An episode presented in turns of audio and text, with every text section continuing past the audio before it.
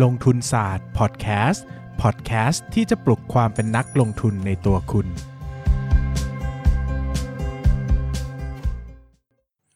สวัสดีครับ ยินดีต้อนรับเข้าสู่รายการลงทุนศาสตร์พอดแคสต์รายการที่จะชวนทุกคนพัฒนาความรู้ด้านการเงินและการลงทุนไปด้วยกัน นั่นแน่นะฮะเป็นเทปที่ 4 นะครับ แล้วก็เป็นเทปสุดท้ายแล้วของซีรีส์นี้นะครับ ที่ HP Printer จะเข้ามาสนับสนุนการทำคอนเทนต์การลงทุนดีๆนะครับให้กับนักลงทุนได้ฟังกัน ไม่ว่าจะเป็นเรื่องของการอ่านแบบ 56ขีดหนึ่งการอ่านงบการเงินอย่างง่าย การให้ความแนะนำเกี่ยวกับการไปคอมบารีวิสิตหรือว่าการสอนดู Opportunity Day นะครับก็ต้องขอบคุณ HP Printer มาก ๆ นะครับ ที่เข้ามาสนับสนุนแล้วก็เปิดกว้าง ให้ผมได้เลือกเนื้อหาคอนเทนต์ที่เป็นประโยชน์ต่อผู้ฟังจริง ๆ นะครับ Opportunity Day นะครับคือขุมทรัพย์ในการลงทุนมาก อันนี้มากทำเสียงสั่นใส่ด้วยนะ เพราะว่า Opportunity Day หรือว่าวันบริษัทจดทะเบียนพบนักลงทุนเนี่ยคือกิจกรรมที่ผู้บริหารจากบริษัทต่างๆนะครับ จะมาให้ข้อมูลเกี่ยวกับบริษัทของตนผ่านงานของตลาดหลักทรัพย์ กิจกรรมนี้เนี่ยถือเป็นประโยชน์มากๆนะครับ เพราะว่าช่วยทำให้เข้าใจบริษัทได้อย่างรวดเร็ว และยังเข้าใจภาพในอนาคตของบริษัทผ่านการบอกเล่ากิจการของผู้บริหารได้อีกด้วยนะครับ โดยปกติงานนี้เนี่ยนะครับบริษัทจะแจกสไลด์ที่ใช้ในการนำเสนอนะครับ ผมแนะนำนะฮะอันนี้หลายคนบอกว่าจะขายของหรือเปล่าบอกว่า ผมแนะนำจริง ๆ ว่าถ้าจะฟังเนี่ยให้พิมพ์ออกมาแล้วจดนะครับทำไม เพราะว่าถ้าเราจดใส่กระดาษเปล่าเนี่ยบางทีผู้บริหารบอกตัวเลข เราจะจดตัวเลขตามสไลด์ ซึ่งมันทำให้เราเสียเวลา เพราะว่าอะไรครับเพราะว่าเราจะไปจดในสิ่งที่มันมีในสไลด์อยู่แล้ว แล้วไม่ยอมจดที่มีนอกสไลด์เข้าใจปะสมมติว่าผู้บริหารบอกว่ารายได้ปีนี้ 60 ล้าน ปีหน้าจะเปิดสาขาอีก 3 สาขานะอะไรอย่างเงี้ยเราไปจด 60 ล้านก่อนซึ่งมีในสไลด์ แต่พอไอ้ถึงว่าจะเปิดอีก 3 สาขาเนี่ยหลุดแล้วไปประเด็นต่อไปแล้ว เราแทนที่เราจะปริ้นออกมาแล้วก็จดเฉพาะสิ่งที่มันสำคัญจริงๆ ก็คือสิ่งที่สไลด์ไม่มีนะครับ ดังนั้นเนี่ยผมบอกว่าปริ้นสไลด์ออกมาเถอะนะครับแล้วก็จดเนี่ยจะง่ายกว่า หลายคนบอกว่าเปิดดูในคอมได้ไหมผมก็ถามว่าเปิดดูในคอมแล้วจดได้สะดวกหรือเปล่า คือบางคนอะดูใน iPad ดูในคอมแล้วเขาจดได้เนี่ยมันก็ได้นะ แต่บางทีเป็นสไลด์ powerpoint อะบางคนไม่ได้เชี่ยวชาญขนาดนั้นมันจะจดเป็นลำบากหรือเปล่า พิมพ์ออกมาก็ง่ายดีนะอะไรอย่างเงี้ยนะครับ ก็มันจะเป็นประโยชน์ทำให้เราไม่จดอะไรซับซ้อน ไม่คือไม่จดอะไรที่มีอยู่ในสไลด์อยู่แล้วนะครับ ก็จะทำให้เราเนี่ยต่อยอดได้ดีนะครับแน่นอนนะฮะ ใครจะพิมพ์ออกมาก็ HP Printer นะครับ เป็นทางเลือกของเรานะครับ ที่ผมแนะนำนะครับ ก็บอกแล้วไป 3 เทปนะ แล้วก็จะขอย้ำเทปนี้เป็นเทปสรุปนะครับว่า HP Printer นะครับเป็นผู้สนับสนุนหลักอย่างเป็นทางการในการผลิตความรู้ชุดนี้ออกมานะครับแล้วก็อย่างที่แน่นอนนะฮะ HP Printer ไม่ได้มีแค่ความใจดีครับ แต่มี 3 หัวข้อหลักที่ผมเน้นย้ำมาตั้งแต่วันแรกนะครับที่เราได้รู้จักกันก็คือ security productivity แล้วก็ sustainable นะครับ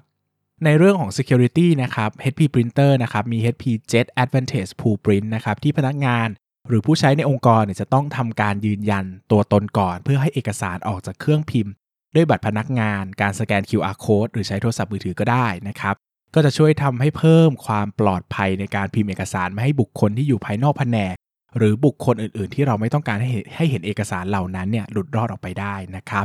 ด้านที่ 2 คือด้านของ productivity นะครับเราสามารถใช้เทคโนโลยี e-print นะครับสั่งเครื่องพิมพ์ HP รุ่นที่รองรับ นะครับในการเพิ่มประสิทธิภาพและความคล่องตัวในการทำงาน โดยการสั่งพิมพ์จากนอกองค์กร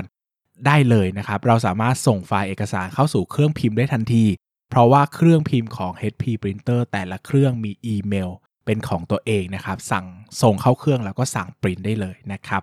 และสุดท้ายคือ sustainable นะครับ HP Printer นะครับ มีโครงการ HP Planet Partner นะครับ ที่ให้ผู้ใช้งานสามารถนำตลับผงหมึกพิมพ์ และตลับ หมึกพิมพ์กลับไปรีไซเคิลได้นะครับโดยตลับผงหมึกพิมพ์และหมึกพิมพ์ของ HP เนี่ยจะถูกผสมด้วยพลาสติกใหม่และพลาสติกเก่าที่มาจากการรีไซเคิลนั่นเองนะครับทั้งดังทั้งนี้ทั้งนั้นนะครับก็ต้องเรียกว่า HP Printer เป็นผู้นำทั้งในด้านของ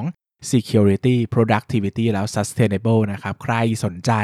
นะครับอยากสนับสนุนก็ไปเดินเลือกซื้อ HP Printer กันได้นะครับตัว HP Printer บนคอมบนโต๊ะผมที่ผมกำลังรูปลน์อยู่เนี่ยก็เป็น HP Printer เหมือนกันนะครับก็ อยู่กับผมมานานมากนะครับ ตั้งแต่ผมเรียนจบเนาะ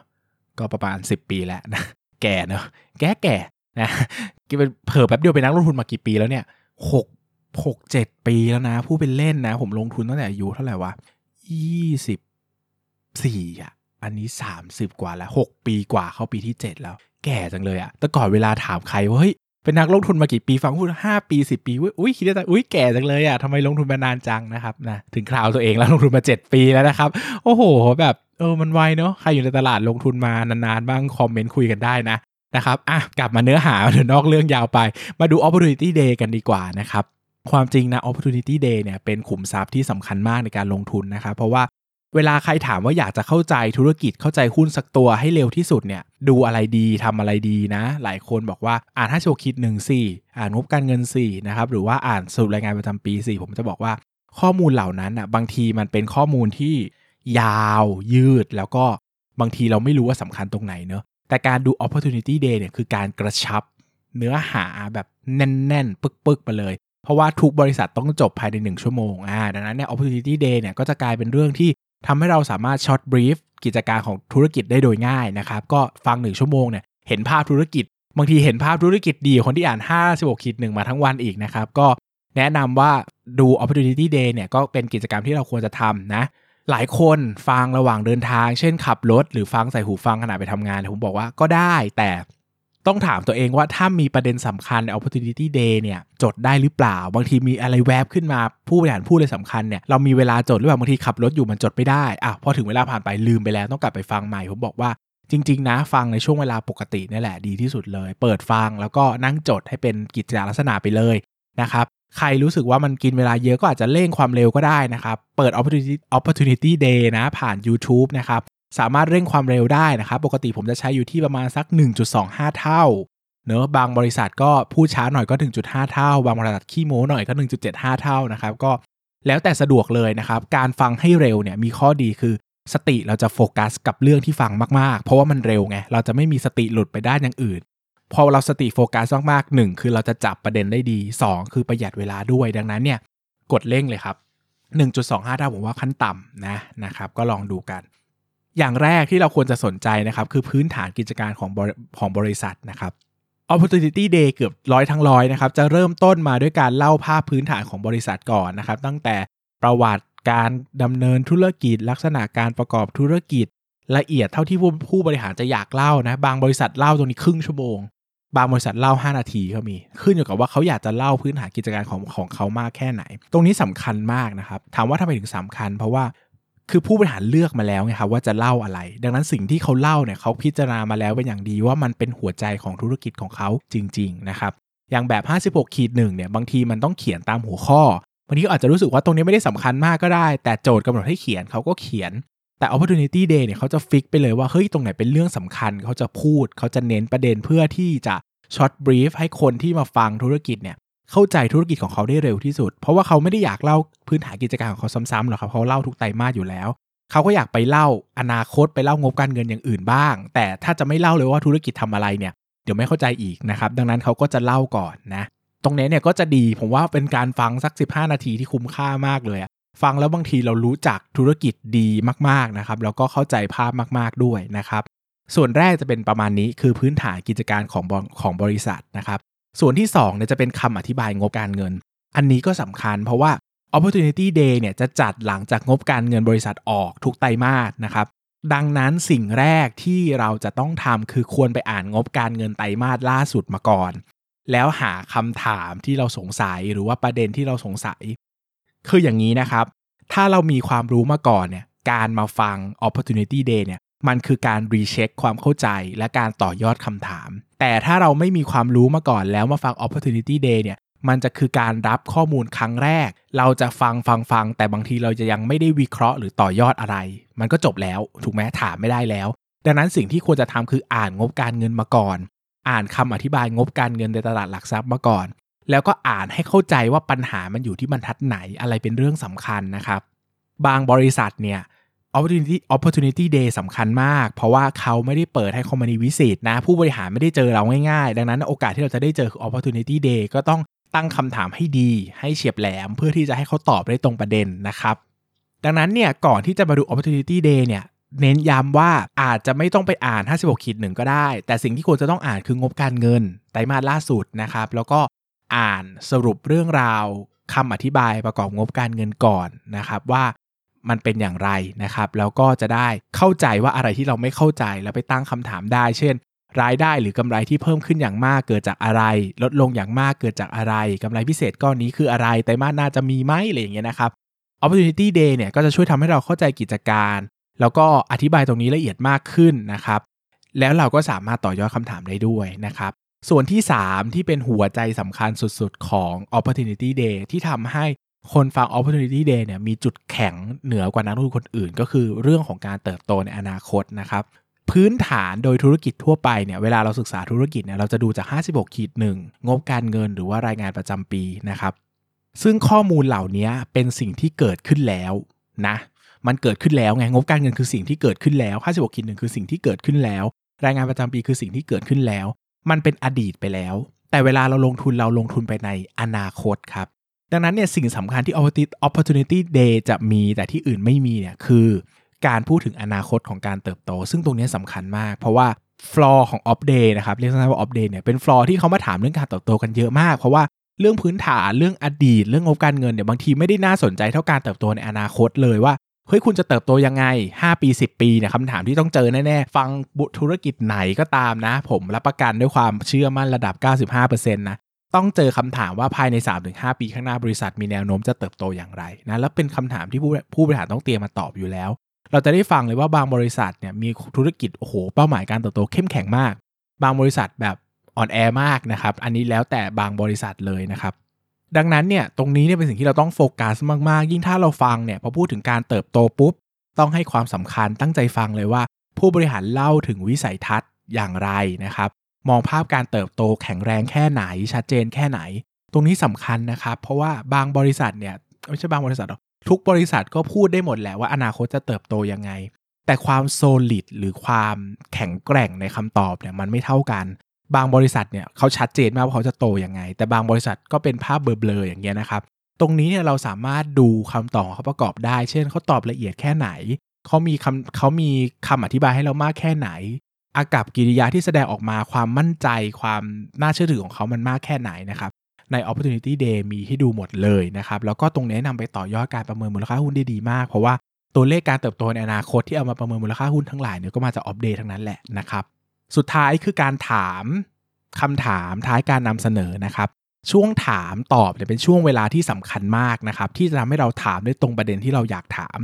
ถ้าดูสดในห้องส่งก็คือไปดูที่ตลาดตลาดหลักทรัพย์แห่งประเทศไทยเนี่ย ควรจะต้องเตรียมคำถามไปอย่างดีนะ เมื่อเขาเปิดช่วงให้ถามให้รีบยกมือถามเลย ไม่ต้องเขินไม่ต้องอายนะครับ เพราะว่าถ้าคุณถามช้าเนี่ยเวลาอาจจะหมดก็ได้ คือบางบริษัทเนี่ยเขาเตรียมคำพูดเยอะมาก กว่าจะพูดเสร็จ 55 นาทีแล้วมีเวลาตอบคำถามแค่ 5 นาทีนะครับ ดังนั้นเนี่ยต้องรีบถามนะหรือว่าถ้าถามไม่ทันจริงๆ ผู้บริหารเดินออกจากห้องเนี่ยสามารถเอาไปถามเขาได้นะครับเขาอาจจะตอบก็ได้นะครับ แต่ถ้าดูจากทางบ้านเนี่ยแนะนำให้คิดคำถามไว้ตั้งแต่ต้นการนำเสนอเลย แล้วก็ถามไปตั้งแต่ต้นต้นคาบ เพราะว่าคำถามเราจะได้ลิสต์อยู่ต้นๆเออถามไปก่อนบางทีคำถามนี้อาจจะมีคนถามซ้ำหรือว่าเขาตอบในการนำเสนอไปแล้วเขาก็จะข้ามไปให้นะครับแต่ถ้าเรารอฟังจนจบ แล้วมาตั้งคำถามเนี่ยบางทีมันไม่ทันแหล้วเพราะว่าเขาจะถามคนในห้องส่งก่อน แล้วก็บางทีเวลามันไม่พอนะครับดังนั้นการเตรียมการเตรียมตัวก่อนไปฟังเนี่ยผมเลยบอกว่ามันสำคัญมากไงครับเพราะว่ามันจะทำให้เราเนี่ย สามารถตั้งคำถามได้มีประสิทธิภาพ ส่วนหลักการการตั้งคำถามเนี่ยไม่ต่างจากการไปเยี่ยมชมกิจการเลยครับ เราควรตั้งคำถามในสิ่งที่ข้อมูลพื้นฐานหาได้ยากหรือไม่มีจ่อไปที่หัวใจสำคัญของกิจการเลย โดยเฉพาะแนวโน้มและการเติบโตในอนาคต อันนี้ควรจะถาม หลีกเลี่ยงคำถามที่ไม่ควรถามเนาะเช่น 1คำถามที่หาคำตอบได้เองอยู่แล้วไม่มีประโยชน์ เช่นกำไรไตรมาสไตรมาสล่าสุดกี่ล้านนะคะ ก็เปิดงบดูสิจะถามทำไมใช่ไหมหรือว่าอย่าไปถามคำถามที่มันผิดกฎ ของตลาดหลักทรัพย์แห่งประเทศไทย ซึ่งอย่าไปถามว่ากำไรไตรมาสหน้าจะกี่ล้านบาทคะ ราคาหุ้นทำไมราราคาหุ้นจะวิ่งไปเท่าไหร่แบบนี้มันไม่ควรถามเนอะเพราะว่ามันผิดกฎนะครับ ก็ไม่ควรถาม อย่ากังวลว่าถามลึกไปหรือเปล่าถามไปก่อนได้นะครับ ถ้ามันไม่ผิดกฎนะก็ถามไปก่อน เขาจะตอบไม่ตอบเป็นเรื่องของผู้บริหาร บางทีเขาอาจจะตอบก็ได้หรือเขาอาจจะไม่ตอบก็ได้นะครับ ดังนั้นเนี่ยถ้าอยากรู้ก็ถามไปก่อน เขาจะตอบไม่ตอบก็เป็นอีกเรื่องหนึ่งนะครับจุดสำคัญที่สุดในการดู opportunity day คือตอมเอะ ขีดเส้นใต้คำว่าต่อมเอเลยนะเวลาเราดู opportunity day เนี่ยเราไม่ได้ดูเพื่อเก็บรายละเอียดทุกอย่างโดยละเอียดนะครับแต่เราดูเพื่อที่จะหาจุดสำคัญที่อยู่ในการนำเสนอนั้นๆ บางทีอาจจะเป็นแค่คำเดียว ประโยคเดียว ประเด็นเดียว เช่น บางบริษัทบอกว่าจะเปิดแฟรนไชส์นี่เป็นเรื่องสำคัญมากนะครับ ที่เราต้องไปทำการบ้านต่อ บางบริษัทบอกว่าจะเปิดแบรนด์ธุรกิจใหม่ อันนี้ก็เป็นสำคัญมากนะครับ หรือบางบริษัทบอกว่าจะขยายธุรกิจไปประเทศจีน อันนี้ก็เป็นประเด็นที่สำคัญมากนะครับ ดังนั้นเนี่ยบางทีเพียงแค่คำเดียวประโยคเดียวหรือประเด็นเดียวเนี่ยมันนำไปสู่เรื่องใหญ่ได้นะครับ เราจะต้องมีต่อมเอะในการทำงานกับการดู opportunity day นะครับ อย่าฟังไปเรื่อยๆนะครับ พยายามตั้งต่อมเอะให้ว่าอะไรเป็น key idea สำคัญที่เกี่ยวข้องกับบางกับบริษัท โดยเฉพาะการเติบโตในอนาคตนะครับ และนำไอ้ key idea นั้นไปต่อยอดให้ได้นะครับ เน้นย้ำอีกครั้งนะครับ ก็แนะนำให้พิมพ์สไลด์ออกมานะครับ และจดเฉพาะสิ่งที่ไม่ได้อยู่ในสไลด์ นะครับเราจะได้ไม่ต้องมาพะวงจดอะไรที่มันซ้ำซากนะครับแล้วก็ให้ความสำคัญไปกับการฟังผู้บริหารแทนนะฮะสุดท้ายนี้เหมือนเดิมนะครับจะพิมพ์นะก็อย่าลืมพิมพ์ด้วย HP Printer ออกมานะครับขอบคุณ HP Printer อีกครั้งที่อยู่เป็นผู้สนับสนุนลงทุนศาสตร์มาถึง 4 episode ติดกันนะครับ ก็ขอบคุณจริง ๆ นะ อันนี้ก็พูดส่งท้ายนิดนึง เพราะว่าผมทำมา 260 เทปแล้วนะครับ ก็ทำมาเกือบปีแล้วนะครับ ก็ เป็นการทำงานที่ยาวนานมาก การที่มีสปอนเซอร์เข้าเนี่ยมันไม่ได้หมายความแต่เงินอย่างเดียวนะครับ แต่มันหมายความว่ามีคนเห็นคุณค่าในสิ่งที่เราทำอยู่ว่ามันเป็นประโยชน์ และเขาอยากมามีส่วนร่วมในการสนับสนุนให้เราทำคอนเทนต์ดีๆต่อไปเนาะดังนั้นเนี่ยใครที่เป็นผู้ฟังของลงทุนศาสตร์เนี่ยผมเชื่อว่าถ้าอยู่กันมานานฟังกันมานานเนี่ยน่าจะดีใจนะครับที่ลงทุนศาสตร์มีสปอนเซอร์เข้าแล้ว เพราะว่าผมจะได้สามารถมีแรงนะมีแรง ทำคอนเทนต์ดีๆให้กับทุกคนฟังต่อไปนะครับ แล้วก็หลังจากที่หยุดยาวไป 2 อาทิตย์นะก็กลับมาแล้วนะครับ แล้วก็จะอยู่กันไปยาวๆ เรื่อยๆ แบบนี้นะครับ ใครอยากจะขอบคุณ HP Printer ที่เข้ามาสนับสนุนข้อมูลสาระดีๆ แบบนี้นะครับ แล้วก็เปิดโอกาสให้ลงทุนศาสตร์ได้ทำคอนเทนต์ได้ตามใจชอบนะครับ ก็อย่าลืมไปสนับสนุน HP Printer นะครับ ได้ตามร้านขายอุปกรณ์คอมพิวเตอร์ชั้นนำทั่วประเทศ เลยหรือว่าจะช่วยสนับสนุนโดยการฟังเทปนี้ หรือว่าแชร์เทปนี้ให้เพื่อนฟัง ก็จะเป็นประโยชน์อย่างยิ่งกับทั้งลงทุนศาสตร์เองและ HP Printer นะครับ ขอบคุณทุกคนมากแล้วก็อาทิตย์หน้ากลับมาเจอกับลงทุนศาสตร์พอดแคสต์ใหม่อีกครั้ง จะกลับมาในหัวข้ออะไรอย่าลืมติดตามฟังกันนะครับสำหรับวันนี้ขอบคุณทุกคนมากครับ สวัสดีครับ อย่าลืมกดติดตามลงทุนศาสตร์ในช่องทาง podcast player ที่คุณใช้ แล้วกลับมาปลุกความเป็นนักลงทุนกันใหม่ในลงทุนศาสตร์พอดแคสต์